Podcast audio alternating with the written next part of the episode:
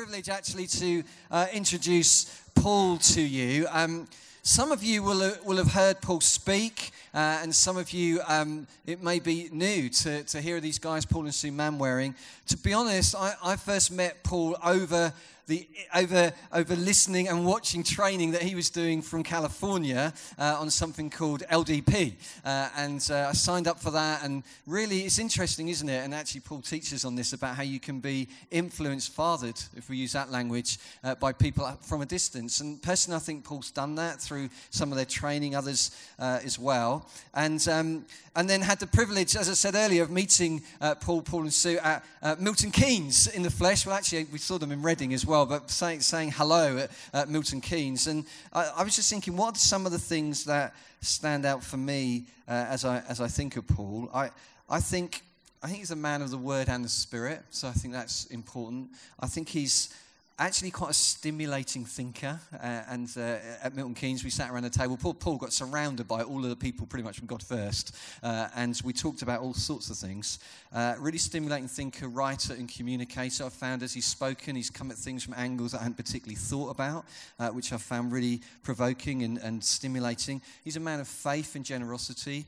Uh, he's, a, he's a man I've noticed who's continuing to grow. And this is true of them as a couple, but, but you'll hear as he speaks things that God has done in his life, and you hear, well, God spoke to me about this. You, will hear a lot more from Paul and Sue actually tomorrow about their journey, but some of the stuff around, I hope, comes through about evangelism and, and that sort of thing. A man who's authentic and open and who is humble. Uh, and actually, perhaps most importantly of all, a man who loves food and coffee, uh, which, um, which I, I, found fascinating around the table at Milton Keynes, the level to which Paul will go to to make an espresso. Uh, and I'm telling you, he's seriously into, into that. So maybe you can make us all a coffee tomorrow, Paul. That would be great. And so what we're going to do is we felt let's get Paul up, do a couple of sessions, and then get Paul and Sue up to, tomorrow. And Emma's going to interview them, hopefully from a sofa here, and we'll have cameras and all sorts of things just to, just to get to know them, because that's one of the ways that we can uh, learn as well. So Paul's heart is to raise world changers. That's what he wants to do. And so I think whether you know Paul or not, why don't we give him the best welcome we can give him and welcome him up here and receive all he's got.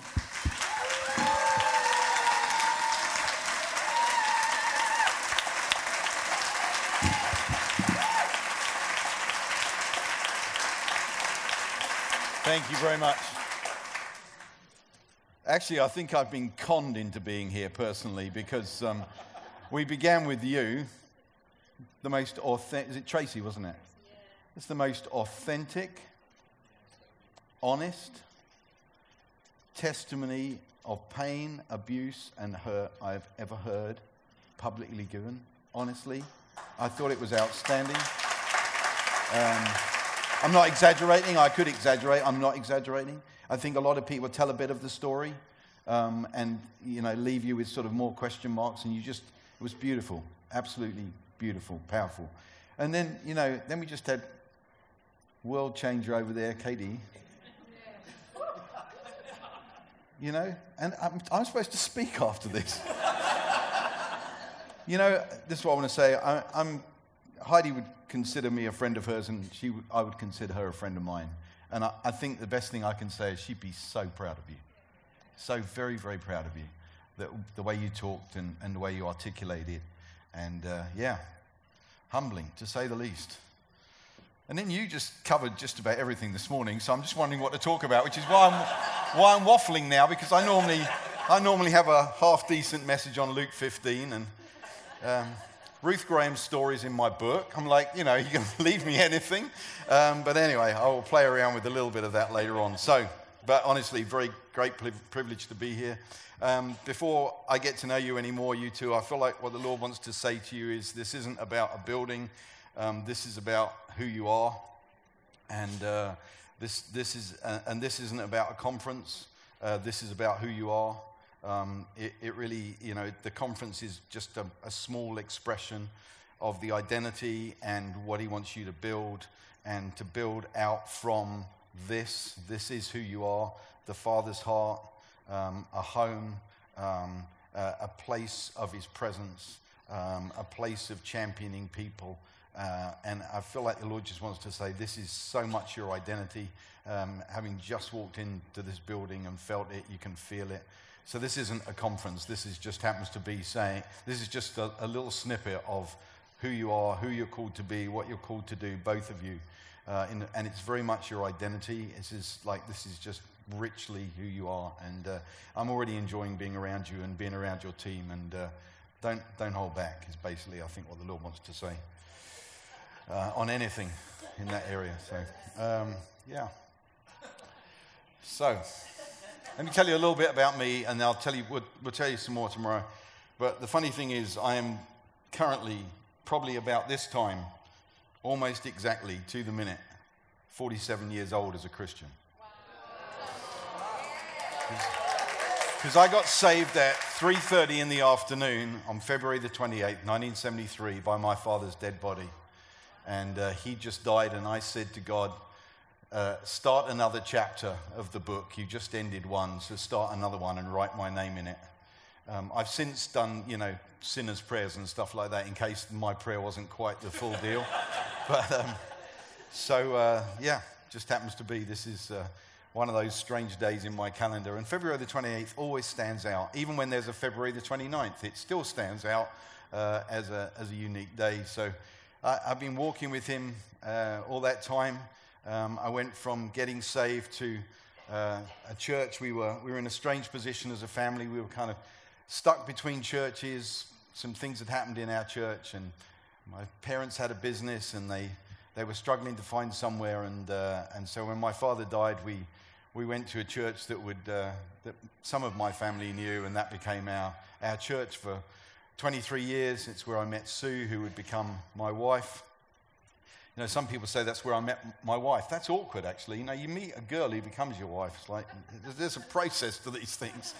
But um, and uh, two years after that, uh, I went to a evangelism explosion trainers conference in 1975.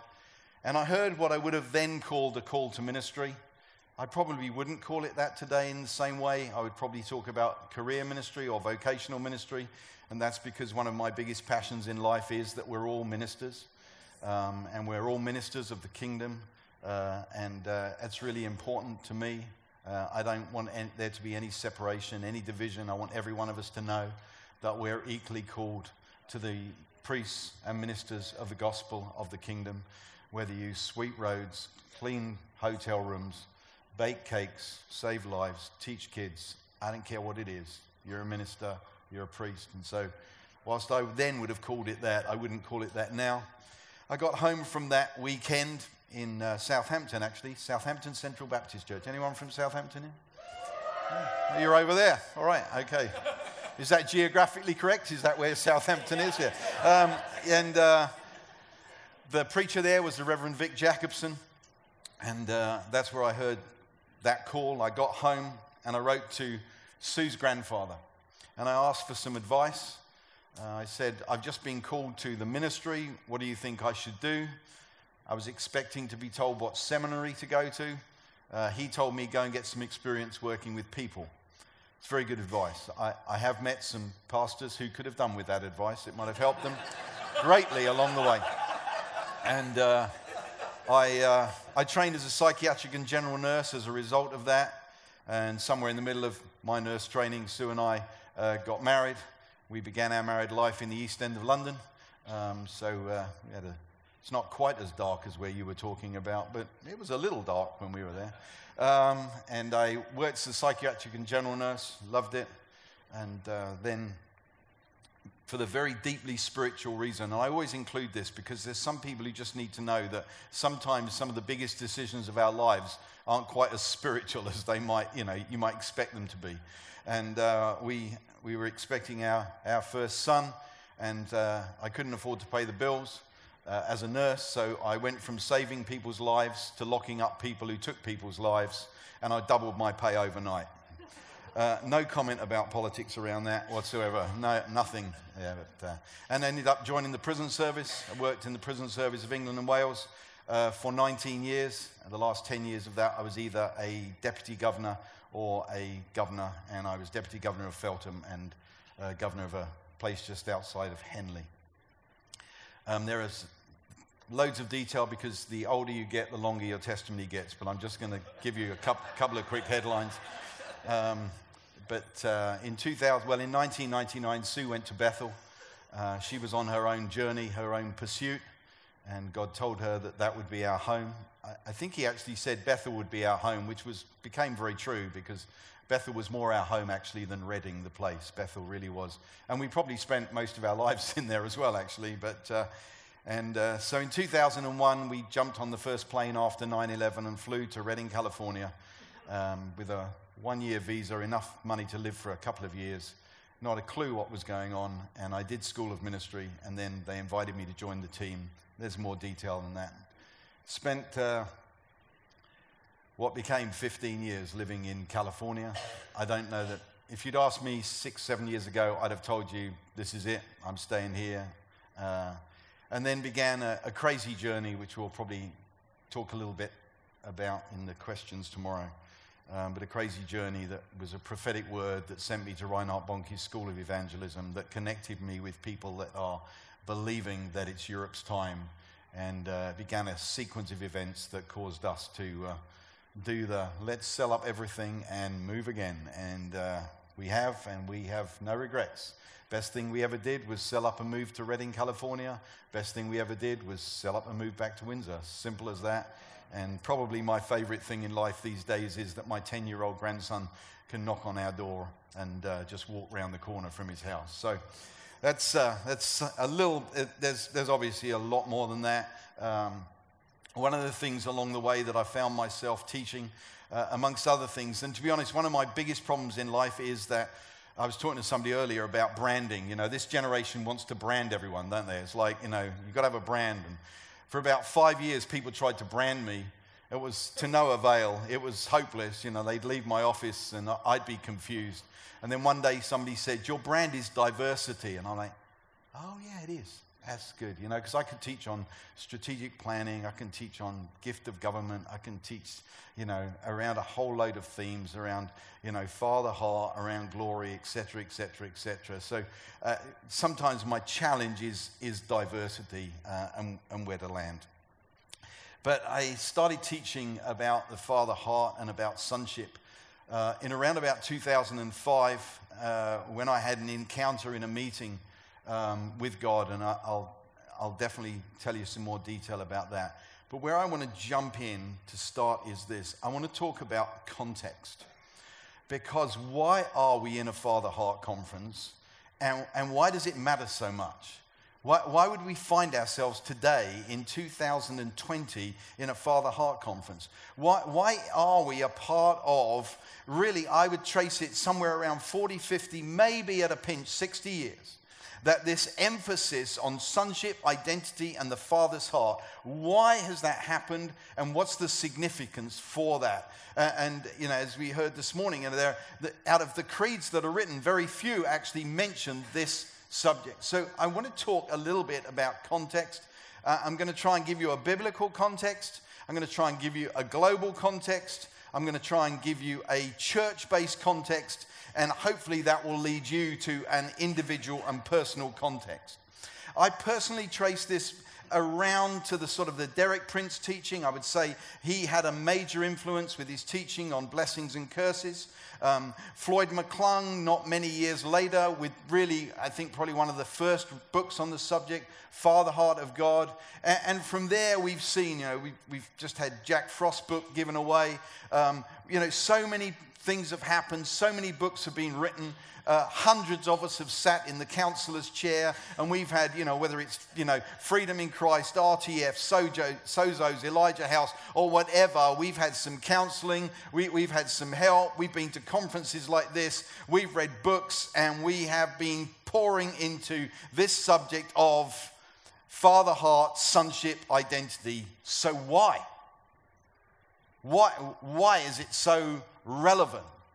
And uh, I, I want to just briefly run through a biblical context, if I may, because I, I think that what's happening is that we are being aligned biblically. Now, this is a fairly long message I'm going to hit pretty quickly, so if you don't get it all, um, there are other ways of finding it. But I want us to go back, first of all, to the garden. which I actually incidentally believe that there is um, a drawing of us back to the principles of the garden in our generation, perhaps like never before. But I just want us just to go briefly to the garden. And I, I want to say to you this I think most of the time we have been taught in the garden about what we lost. But I want to suggest to you that the biggest issue of the Garden of Eden was not what we lost, but what he lost. That the Father created us, his created kids, and we were removed from his presence. Now, let me just give you, uh, and there are odd little things that I'll drop in that I just want to emphasize because they affect everything. You see, you, you know the story. You know, you know what happened with Adam and Eve. But I know that for a lot of my Christian life, I did not realize that we were removed not for punishment, but for protection. Now, that one truth will change your view of the whole of this book. The whole of the book. Because we were not removed for punishment, we were removed so that we didn't eat the fruit of the other tree and be eternally unredeemable. And so we were removed from the garden. The angels were put there to make sure we didn't get back. So, first, first of this big picture is this we were made in the image of God, and God lost the ability to have face to face relationship with his created kids, which must have been absolutely heartbreaking for him. And, you know, if you then fast forward from there, what you have is that thousands of years later, the Father is able to send his Son to do what the Father can no longer do, which is to have face to face relationship with his created kids. But not only that, what the Son is able to do is to restore the relationship between the Father and the created kids. And even in that, there is an incredible picture. And if I just add the third part, and that is this when Jesus was leaving, he said, I've got to go now. And if I don't go, the Holy Spirit can't come. And my paraphrase if the Holy Spirit can't come, the job won't get finished. What's incredible is this way in which God the Father, God the Son, and the God the Holy Spirit all work together for one purpose. And there is this beautiful picture. I think one of the most beautiful and stunning pictures of all of heaven's family. Heaven's relational government, God the Father, God the Holy Son, and God the Holy Spirit who pre exist creation in perfection, perfection of love, perfection of loyalty, perfection of honor to each other, and they are each of them secure in their identity and purpose. Because you don't hear any complaining, don't you? It's like, well, it's not fair. You know, Jesus can go down and do what I can't do, or Jesus saying, well, it's not really fair. The Holy Spirit's got to come, which means I've got to go which apparently means that you always have to have two in heaven, apparently. Some of you got that joke. they, they are this picture of perfection of relationship, the three of them. Three in one, one in three. This incredible, incredible picture. See, I believe that that's what we are intended to become. That, that we become sons and daughters who are able to work like that. Wouldn't it be amazing? You see, I, I, I dream of the day that we will, we will find, you know, situations where we say, you know what? I actually think Duncan can finish this off because he, he, he leads in that better than me. That we start to work in that kind of a way, the same way as God the Father, God the Son, and God the Holy Spirit work. So, what we have is we have God the Father can now no longer have face to face relationship with his created kids. And I want to suggest to you that heaven's way of working is family, it is relational. And if you actually look, you know, we're, what we're touching on here is, is relatively new because we've shifted. And there are so many changes in, in our world. And, and what we're really touching on here about truly being family is relatively new, although it's eternally true. So here, here we are touching on this vital subject. Now, let's just run through a few other headlines quickly. Heaven's government is family. Now, I want to give you a couple of quick definitions. I, I definition type of guy at times. What's the purpose of government. I want to suggest to you that the purpose of government is the creation of a family, a community, a society where the members of that community, family, society have a shared vision for the future and everyone plays their part to see it fulfilled. See, that's, that's really what heaven's government is about, which means you can read the Bible with the wrong definition. You see, if you read the Bible and you read Isaiah 9, verse 7, which is my, probably my favorite verse in the Old Testament amongst another hundred, but it's way up there. If you read it with the wrong definition, you've got a problem. See, when you read, there'll be no end to the increase of his government, and you turn on questions in Parliament and you go, I don't want an increase of that. No.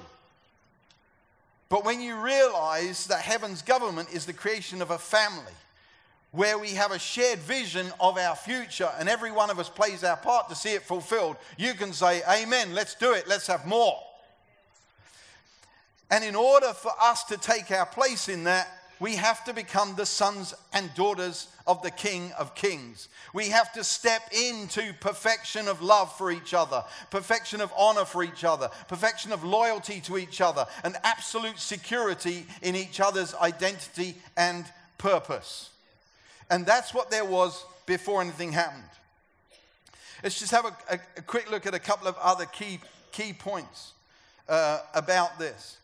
I, I, I really do love Isaiah 9. And, and we read it typically at Christmas. What's fascinating is that the opera going world knows something, though. If you've ever been to Handel's Messiah, they know to stand.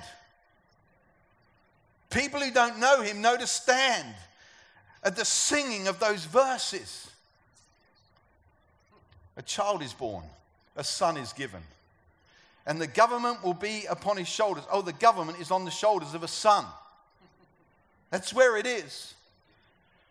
My wife's not really happy about the idea of me ever having a tattoo, but if I did have a tattoo, I would have one. It would say government just there, just on a shoulder. That's all I'd need. Just one little tattoo. Government's on the shoulders of a son. A child is born, a son is given. Now, Duncan touched on this this morning, but let me just quickly, uh, uh, something I read which is very similar to what he said.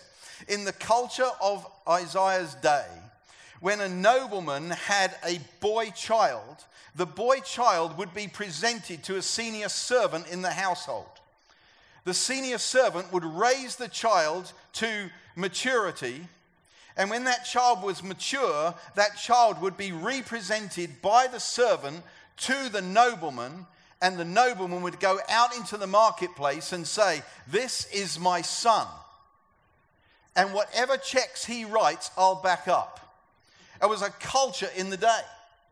A child is born, a son is given, and the government will be upon his shoulders. When Jesus was born, he was raised in a senior servant's house. Their names were Joseph and Mary. He was raised until 30 years of age. He was raised by senior servants, as it were, trusted servants, trusted by God to raise the Son of God. And at 30 years of age, he's taken out into the marketplace, and heaven's family is all present the Son, the Father, and the Holy Spirit. This is my beloved Son in whom I am well pleased. Whatever he says or does in my name, all heaven will back him up. It's one of the most beautiful pictures of adoption that we're talking about. And here's the stunning truth Jesus, a child, which is an offspring. A child is born. They're two different words in the Old Testament. The offspring is born like a, a kid to a goat, like a lamb to a sheep, like a puppy to a dog. It's an offspring. A child is born, a son is given. The Son is the bearer of the family name. That even Jesus traveled the journey, that journey from offspring to son. Even he did. He was taken out into the public place at his baptism where the Father and the Son and the Holy Spirit were all present for that unique moment in time. And, and I could go on about so many elements of this, but you, the point I really want you to know is this the way of heaven is family. And, and when, unless we understand the language right, we'll get it wrong. You see, government is about creating family. Well, let's have a little bit more look at some of that verse, Isaiah 9, verse 7. Of the increase of his government, there will no, be no end, or of peace on the throne of David and over his kingdom to establish it with justice and with righteousness. I went to a church where righteousness was a set of rules and justice was what happened when you broke the rules. So you can read that verse and read the worst verse in the Bible. We're going to have more of that government stuff, that arguing, that political arguing. We're going to have more rules and we're going to have more punishment. Or you can read this of the increase of his family. On earth there will be no end, or of peace. On heaven's throne or earth's throne, to establish it with. Oh, let's have a look at justice. What is justice? I believe that kingdom justice is about the restoration of relationships. It's the only, it's the only definition I can embrace. Why? Because the, the Bible says that God delights in justice. Well, I worked in prison and I've been to a few law courts and I didn't see too much for God to delight in. I can't imagine him getting that excited about what happens in the Old Bailey.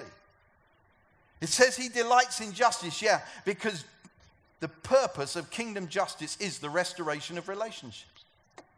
And the cross of Jesus Christ is the greatest example of justice and injustice in one place. You see, justice is about being restored in relationship, and righteousness is an invitation to be like the Father. It's the invitation that's extended to us to be in right standing. So, do you see that verse changes? Do you see the Bible changes? It, it, it's not about rules, it's about love, it's about relationship.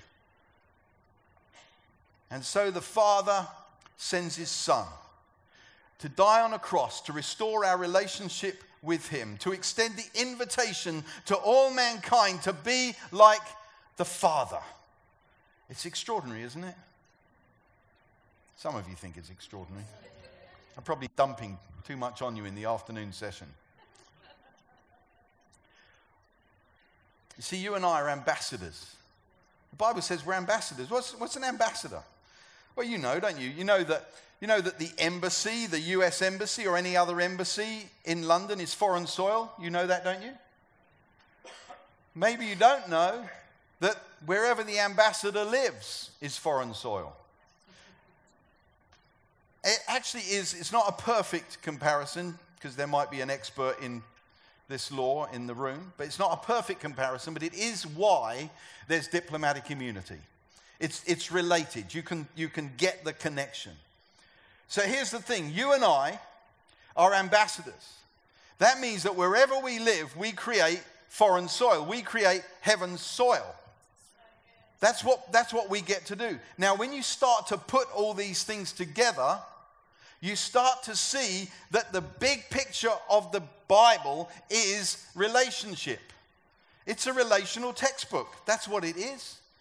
Everything in there is, is about us learning how to be a part of this family and that wherever we place our foot here on earth, wherever we live, that we establish His land, heaven on earth, that's what we get to do. And that we do that through relationships. We don't do that through exercising power, we do it through exercising love.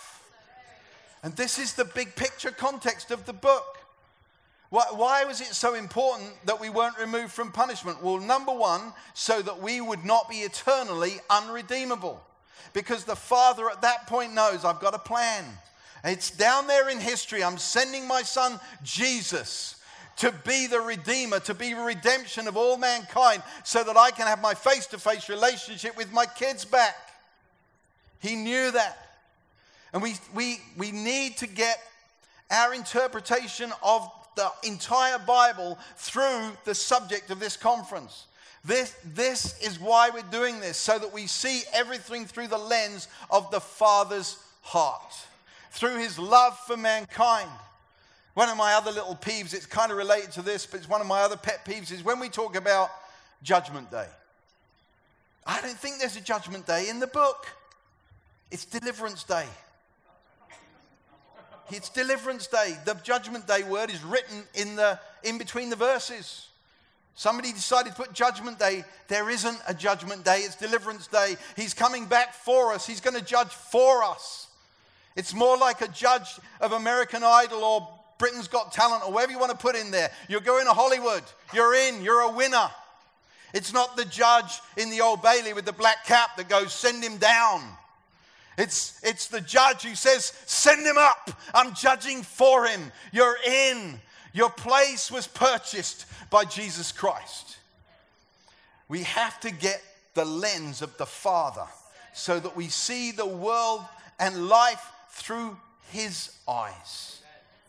We're a family, a family that is learning, learning how to live this life together honoring each other, loving each other, being loyal to each other, being secure in our own identity, being secure in our purpose.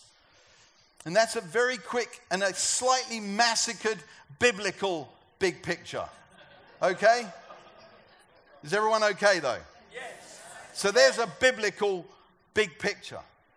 Let's have a look though at a global picture. We live in the days of the greatest opportunity. None of you agree with that.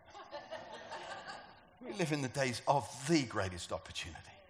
There has never been an opportunity to present it to any other generation like our opportunity. The, the first billion people were recorded alive on the planet by 1890. That's a lot of time from when Adam was a boy till 1890, the next billion will be born in 12 to 15 years. Isn't that staggering? Doesn't that stagger anyone else? That means we live in the days of the greatest opportunity. Why? Numbers alone. Sheer numbers of people. The opportunity for a harvest is right here, available to us. We live in this moment you know, when there were a, a billion people lived on earth, 30% lived in cities. That's about, sorry, when there were 3 billion, 30% lived in cities. That's less than 1 billion. There are now 8 billion people on the planet, and 50% live in cities. 4 billion people live in cities. Just as an aside, it would be a really good idea if us Christians were studying population migration the same as other faiths and the corporate world are. We might learn a little bit about where we should be pouring our strength. But I just want to, I'll just leave you this simple point. We live in the days of the greatest opportunity, sheer numbers, sheer numbers. We also live in the days of the greatest change. Your appetite for change is crazy compared with your grandparents. They were happy with one phone for life, one washing machine for life, you know, pretty much. Your phone, you're already fed up with your phone. You only bought it a couple of weeks ago because you discovered the new one does different photographs. There is an appetite for change. And there is a world that is changing at such a rate.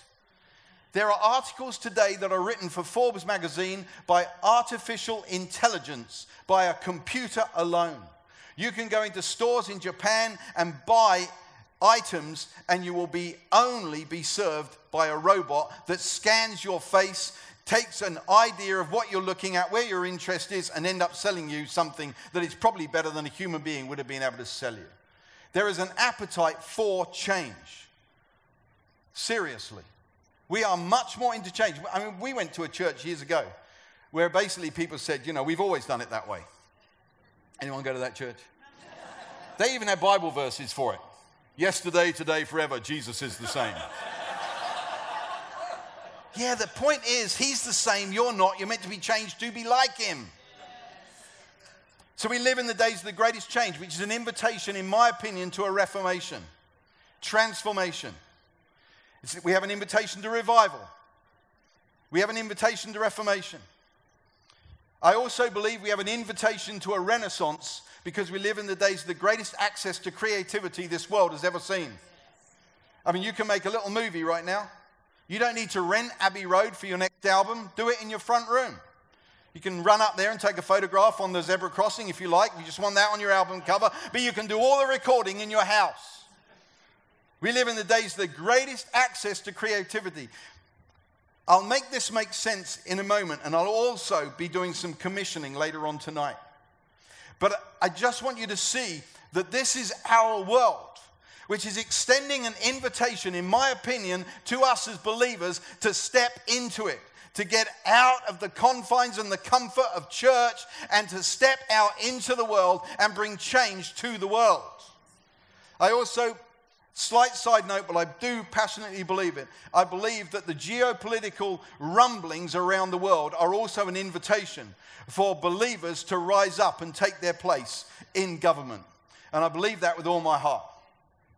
So, quick global picture of the Bible. Heaven's government is family. The father wants his kids back. He sent his son to do everything required to have his kids back. We're, we're, the sons and daughters of the kings. We're the adopted ones. And even Jesus had to go through a form of adoption. Global picture of the world. We live in the days of the greatest opportunity, the greatest change, and the greatest creativity. Is everyone? All right. Let's have a look at a couple of things that are going on more in the church that some of you may have noticed. One of those is this. This church, like many that you go to, has a school of supernatural. Doesn't have to have exactly those words. What's that all about? And when you look at it, you'll see listed on there words like identity, purpose, and stuff like that. There's beautiful poster out there. Hundreds of these schools around the world. 30 years ago, the church I went to, we had mid- midweek Bible studies and we studied the Bible and our navels for a couple of hours, had a cup of tea or a cup of coffee, a slice of cake, and went home unchanged. Anyone go to that church? now we have midweek schools of ministry. Why? Well, one of the reasons why is because we're a heaven on earth generation. Because we, we believe that we, our assignment is to pull heaven to earth. And one of the keys to that is I'll hopefully manage to wrap this up in some form that makes sense is that we become sons and daughters who know who we are and therefore know how to access heaven and pull it to earth. Schools of supernatural. They're happening all over the place. Massive change, isn't it? That guy over there has changed. Anyway, he's got it. He is. Was that you? Gordon, I even know your name. We've, we've, become, we've become friends already. Good, good guy, that. I think you could be a bit dangerous.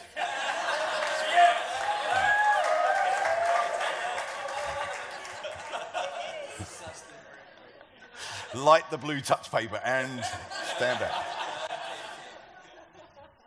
We also have teaching about spheres of influence, or some would talk about mountains of influence. Anyone been exposed to any of that? Uh, to be honest, I'm not a great fan of the mountains. Um, I prefer spheres of influence. Uh, I have some reasons why. Mainly that every one of us can uh, touch a sphere of influence, but mountains seems a little bit out of reach for most of us, and it also has some. It has a little smell of dominion theology, which I'm not a great fan of. So I'm rather more about spheres of influence. But what we're saying is that you're a doctor, you're a teacher, you work in government, you know, you're a nurse, you, you, you know, you're, you're a stay at home mum. It doesn't matter who you are, you have a sphere of influence, and, and it's about touching the whole earth. That's basically that teaching. So, a couple of big changes that are going on. That we, we want to bring heaven to earth, the supernatural, and we want to expand the influence of the king to every sphere of influence. What's that done to the church? What I believe we're seeing in the church is that we are seeing the church hungry to be more about kingdom. In other words, to send our people to change the world. And I would suggest, now this is, this is where I will do some explanation, but I would also suggest that we are becoming more apostolic. Now, let me do a quick explanation here because I think there's been a lot of misunderstanding about the apostolic. Huge amount of misunderstanding. So let me quickly ask you a question. How many of you in here are apostolic?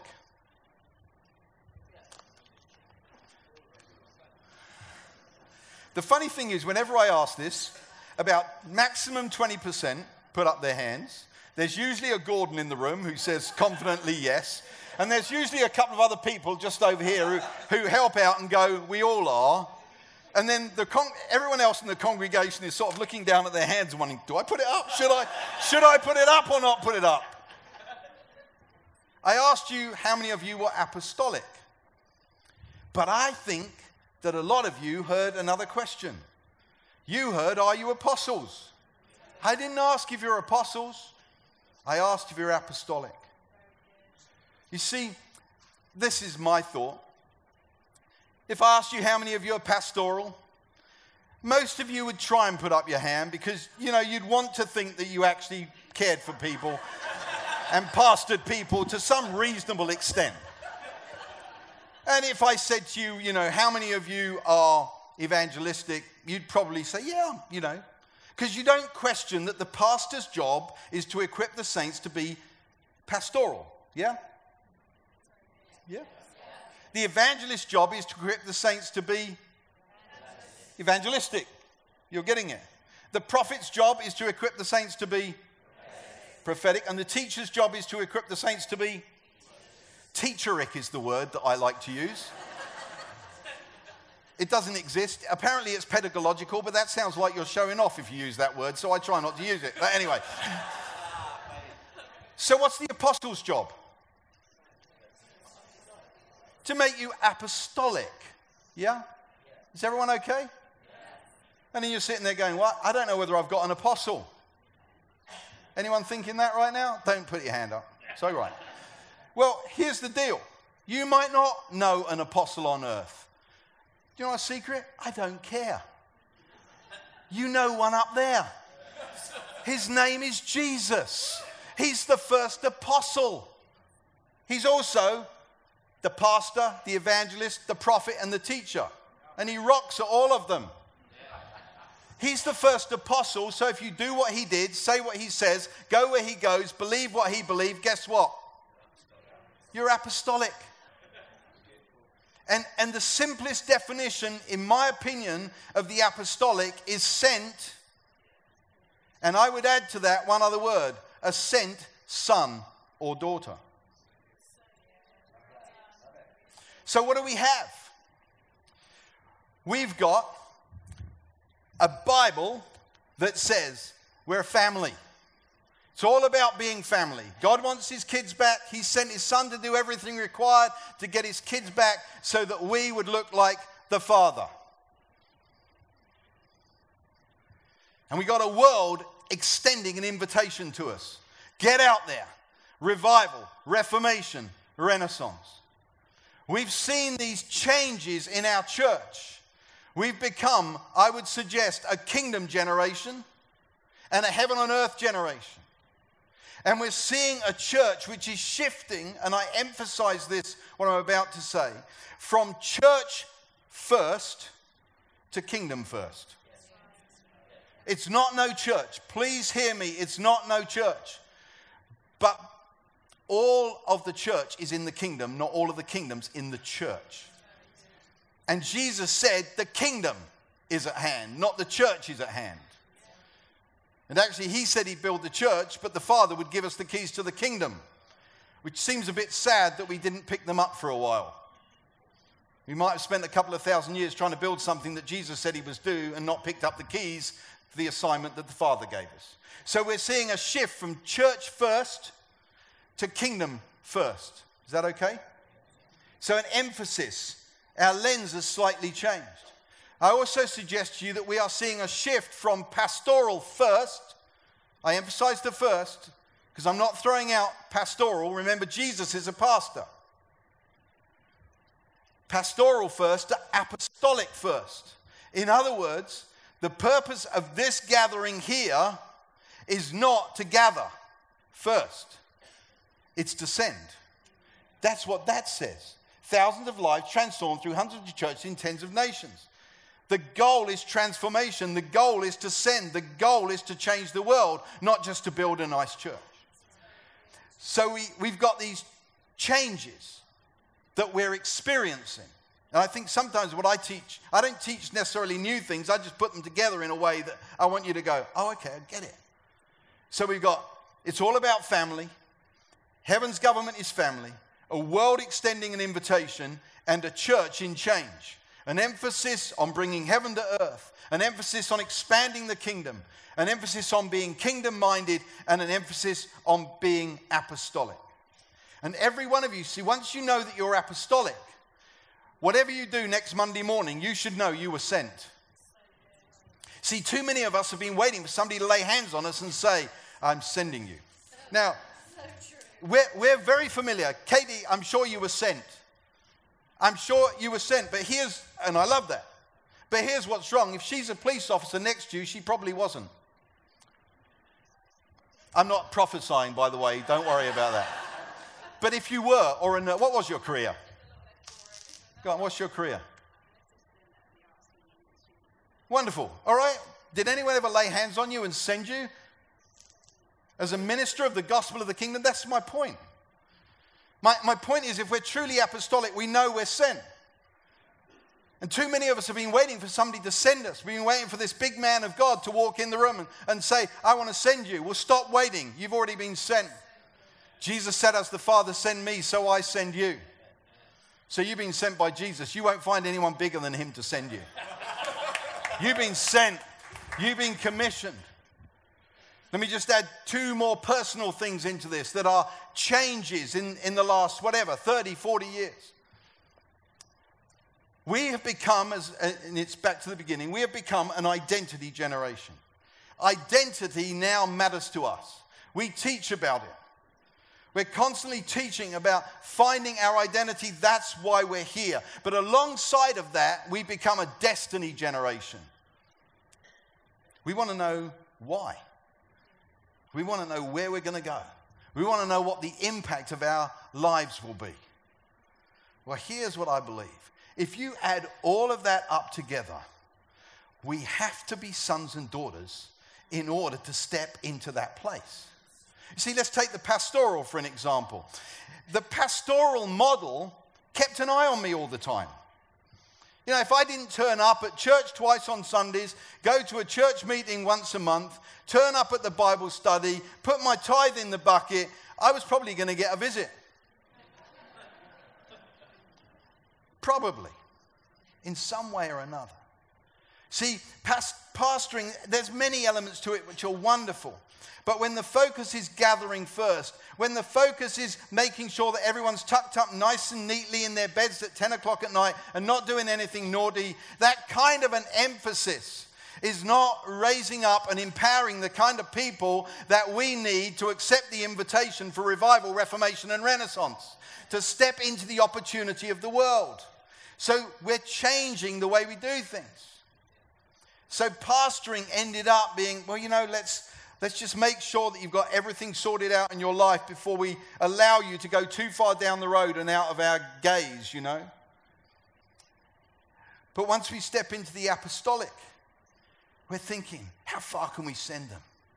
We want to raise up sons and daughters who are empowered, who are trusted, that they know who they are, that they won't have to have somebody checking up on them about how they live because they got it on the inside that they became sons and daughters who can go into any place on this world. They can go into the darkest places in Brazil. They can go in, into the prostitute dens of Hollywood or ever. And, they, and we can trust them because they know who they are and they're walking as sons and daughters with confidence in their identity, that they've got the fruit of the Holy Spirit inside of them of self control, that we don't have to be checking up on them. See, that's why this all goes together. That's why really sonship, the Father's heart, is the glue that holds everything else that's happening on planet Earth and in the Bible together. You can't have an apostolic move of God without a sonship, Father heart, inner healing move of God. You can't. And when I talk about an apostolic move of God, I'm not talking about raising up these giant men that we put in hierarchical positions. Sometimes that happens, but that's not the goal. The gift of the apostle is a gift of Christ to equip the church for the works of service. which is to equip the saints to all be apostolic, so that they all know that they are sent ones, sent with an assignment to make earth like heaven and to expand the influence of the king in every corner of this planet. That's why you're here. You see, this isn't an add on. This isn't just a little piece. So let's, let's just make sure, you know, we've got 24 things that every church needs to have, you know. So let's make sure we've got the sonship piece. No, this is the very core, the very center of it all. So God so loved the world that he sent. For God so loved the world that he apostled his son, that whoever believed in him should not perish, but have everlasting life. It, it, hinges on the son. The government is on the shoulders of a son. He was a child that was born who became a son, who experienced this incredible experience of, I would call it supernatural adoption. That's why you're here. What happened this morning? This adoption. Let me tell you this if you've got in your heads, and Duncan did a fantastic job, let me say it a different way just to illustrate it. If you have in your heads the adoption of abandoned kids, if that's what adoption means to you, if adoption somehow means to you kids that are unwanted, if, if it means kids that, that parents have died in Africa or anything like that, yes, that is adoption. But kingdom adoption is a higher standard than that. It's the standard that Duncan talked about, but my illustration is the daughter in law. How many daughter in laws in the room? There's got to be more than that. Some of you just don't put your hands up to anything. It's all right. you, as daughter in laws, are the greatest example, in my opinion, on earth of adoption. Because, first of all, I won't check on whether this happened, but I hope it did. You fell in love.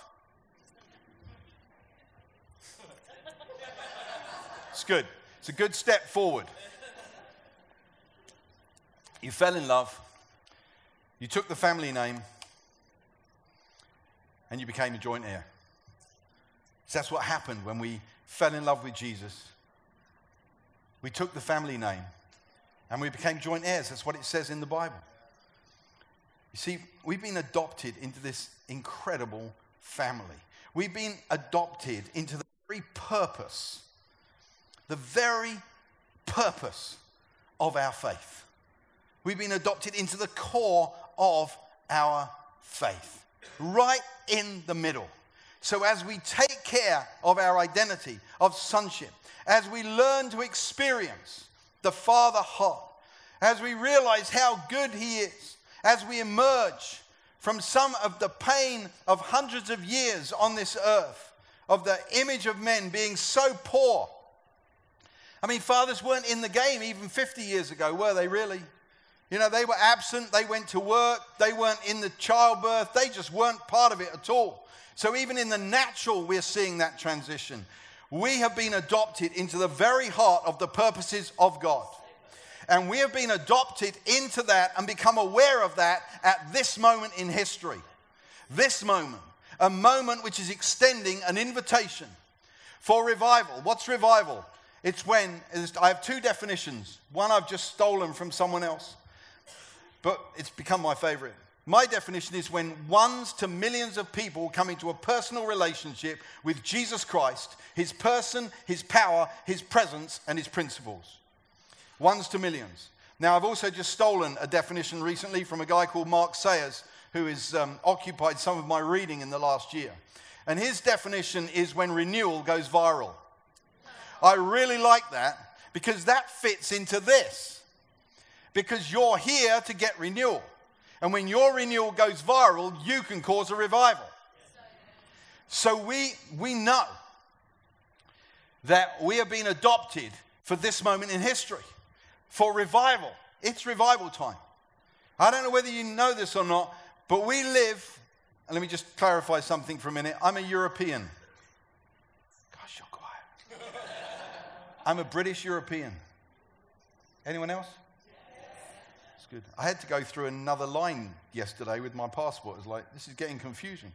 Well, you see, I've worked this out. I, I'm, I'm a simple thinker.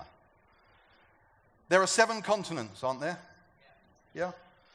I'm not from Antarctica. I, I'm not from South America. I'm not from North America. I'm not from Asia. I'm not from Australasia. And I'm not from Africa. That leaves one. I'm a European. I mean, it's as simple as that. I mean, Brexit, either way, I'm still a European. Nothing's going to change that, which means I live on the largest unreached continent on earth. And so do you. It's our time, it's our moment. So I believe that there's a cry. Why not here? Why not now? Why not us? Why not? I love Bethel. I love that I went to Bethel School of Supernatural Ministry, but I look at it and say, I dream of the day that 2,500 people fly to a city somewhere in my continent and, and have trouble getting visas and raising money and doing crazy stuff. Because why not here? Why not now? Why not us? So we have become sons and daughters. We've stepped into this identity moment. We've stepped into this destiny moment. We want to know who we are, why we're here, where we're going, and what the impact of our lives will be, don't we? We've stepped into this. And it, from there is an invitation to revival. But not only revival, to reformation. How will reformation happen? Reformation will happen when we raise up sons and daughters who are secure in their identity and know that they are called to go and touch business and government and education and healthcare and the arts. And they know and they are certain that the call on their lives is a first class call to the gospel of the kingdom to be ministers and they won't know that if they're not secure in who they are because they'll be constantly looking at people like us on platforms or people who sing songs and send out CDs and stuff and worship leaders and think, oh, I've got to be one of them instead of being secure in their identity and knowing, hey, I, from the age of three years of age, I wanted to be a doctor.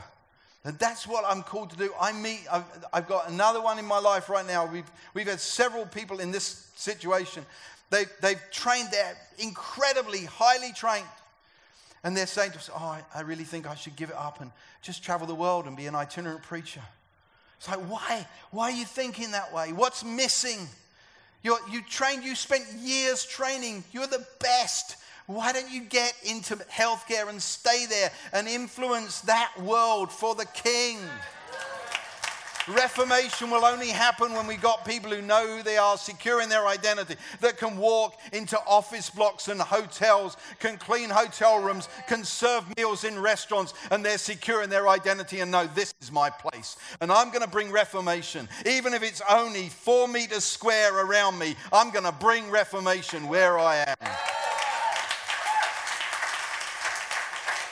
This is the context of a Father Heart conference or creativity.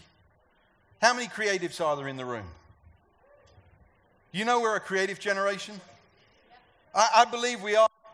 I, I, I, actually do believe that the, there's something happening, there's a shift happening. We've, we've had the agricultural age, the, the industrial age, some talk about the information age. I think we're stepping into an age of unrivaled creativity.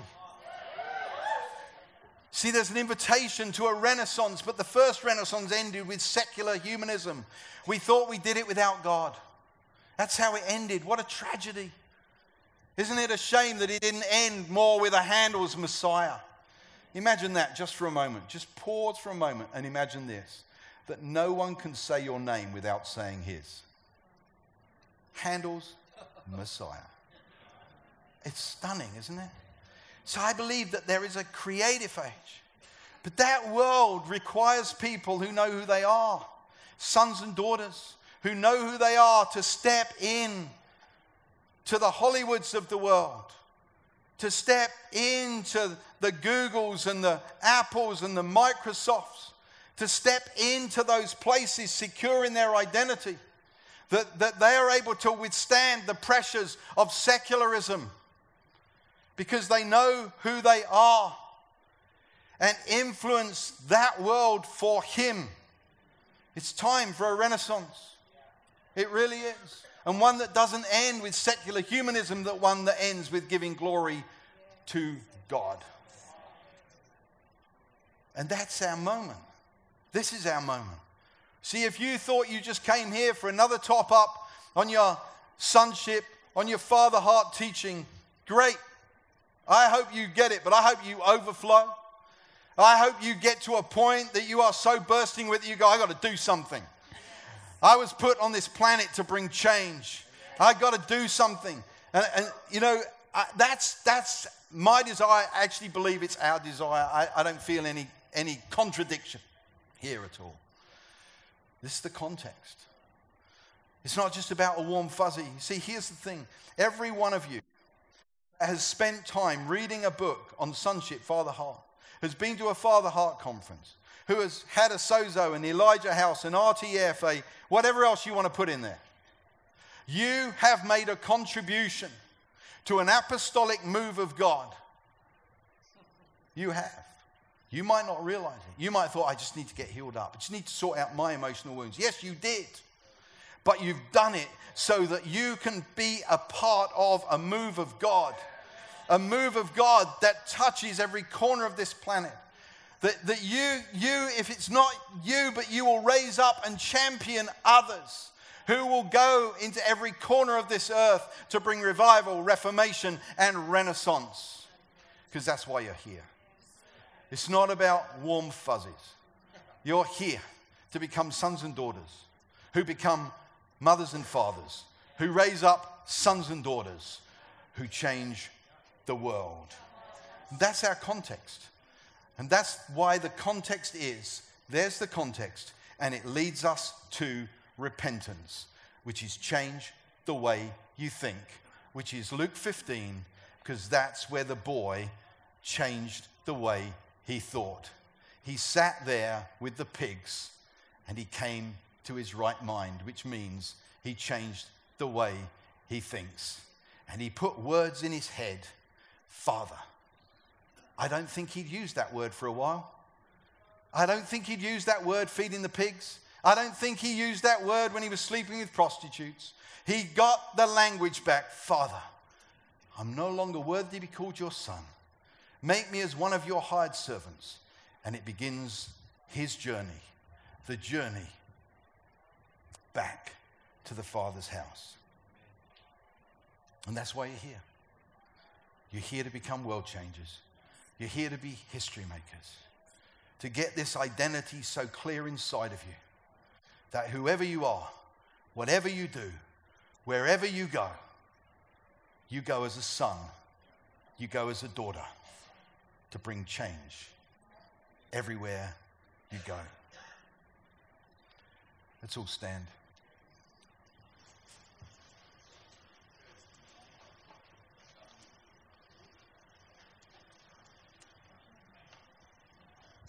Father, from the oldest to the youngest, from the quietest to the loudest, for the one that's got it to the one that's just trying to work out what this means for their life.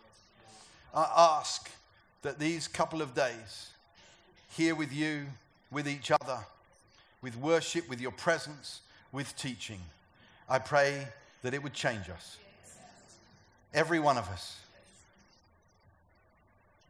Because our job description is to bring change. We joined this Christian family because our lives were changed.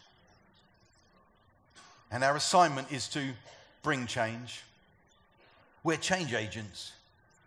Change agents sent into a world that needs to be changed, that needs revival, reformation, and renaissance. We're the sent ones, sent from heaven to earth to be like you, Jesus, and to reveal the Father. So, Father, wherever we are on this journey, I ask that you would bring encouragement to us right now. Every one of us. I pray that we would see our journey through the eyes of the Father. And that we would become more and more the sons and daughters who know who we are, know why we're alive, know where we're going, and know what the impact of our lives will be. We thank you that we're alive at such a time as this. Amen.